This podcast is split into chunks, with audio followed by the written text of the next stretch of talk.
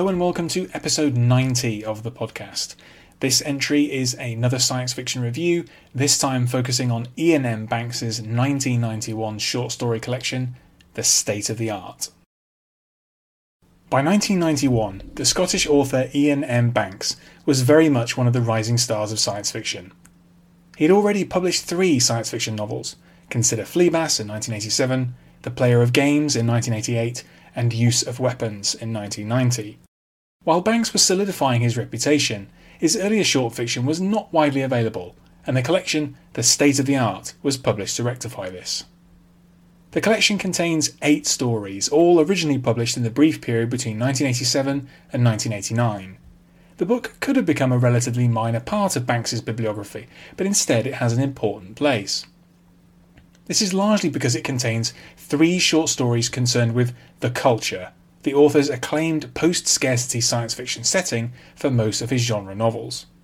The short stories A Gift from the Culture and Descendant, as well as the novella The State of the Art, are therefore essential for anyone interested in that setting.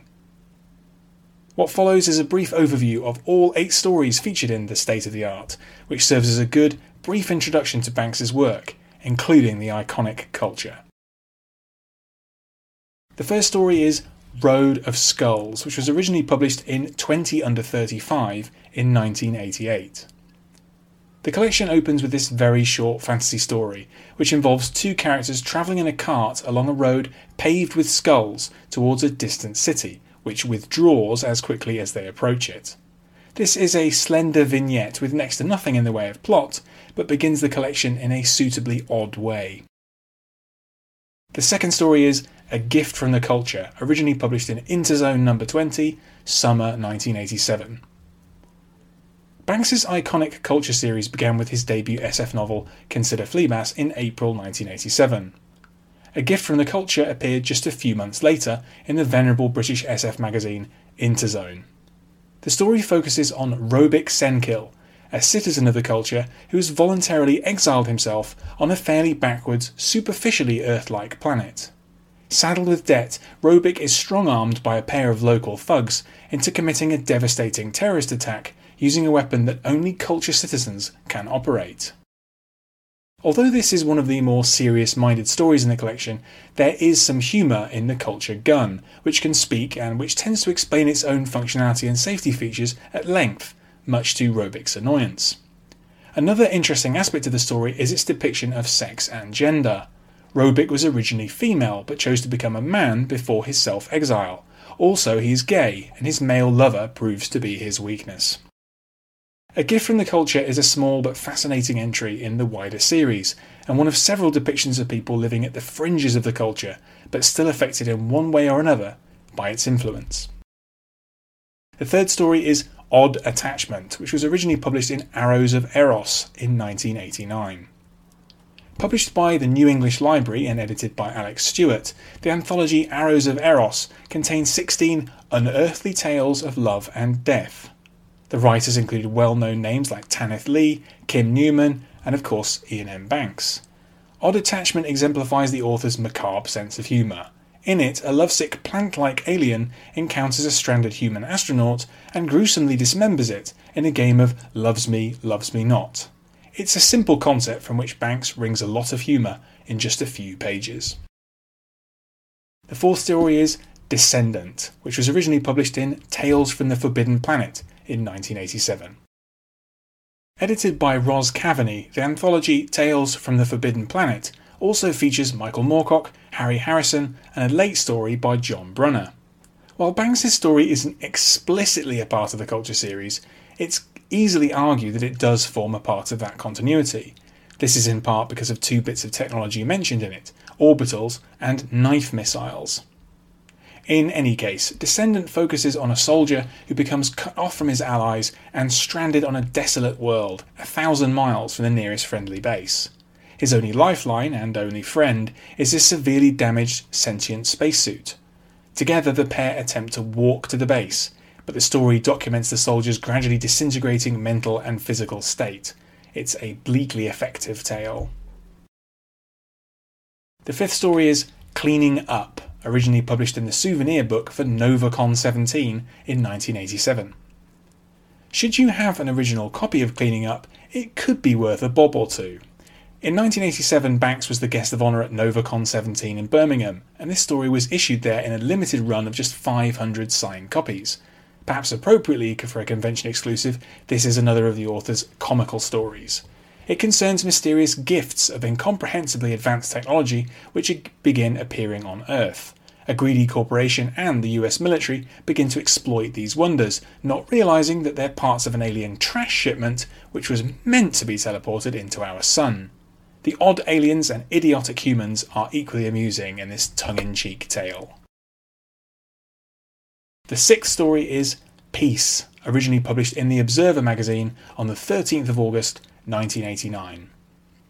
Containing no speculative elements at all, this short story fits with the literary Iain Banks persona, unlike the other entries in the collection. It's intricately connected with contemporary events. It takes the form of a fictional letter recovered from the wreckage of the plane flying the Pan Am Flight 103 route, which was destroyed in the Lockerbie bombing in December 1988. The letter contains discussion of both Christian and Islamic religious fundamentalism. At the time, it was not clear that the bombing was the work of Libya, which accepted responsibility in 2003. Specifically, the letter mentions the fierce controversy over Salman Rushdie's novel The Satanic Verses, which had been published in September 1988.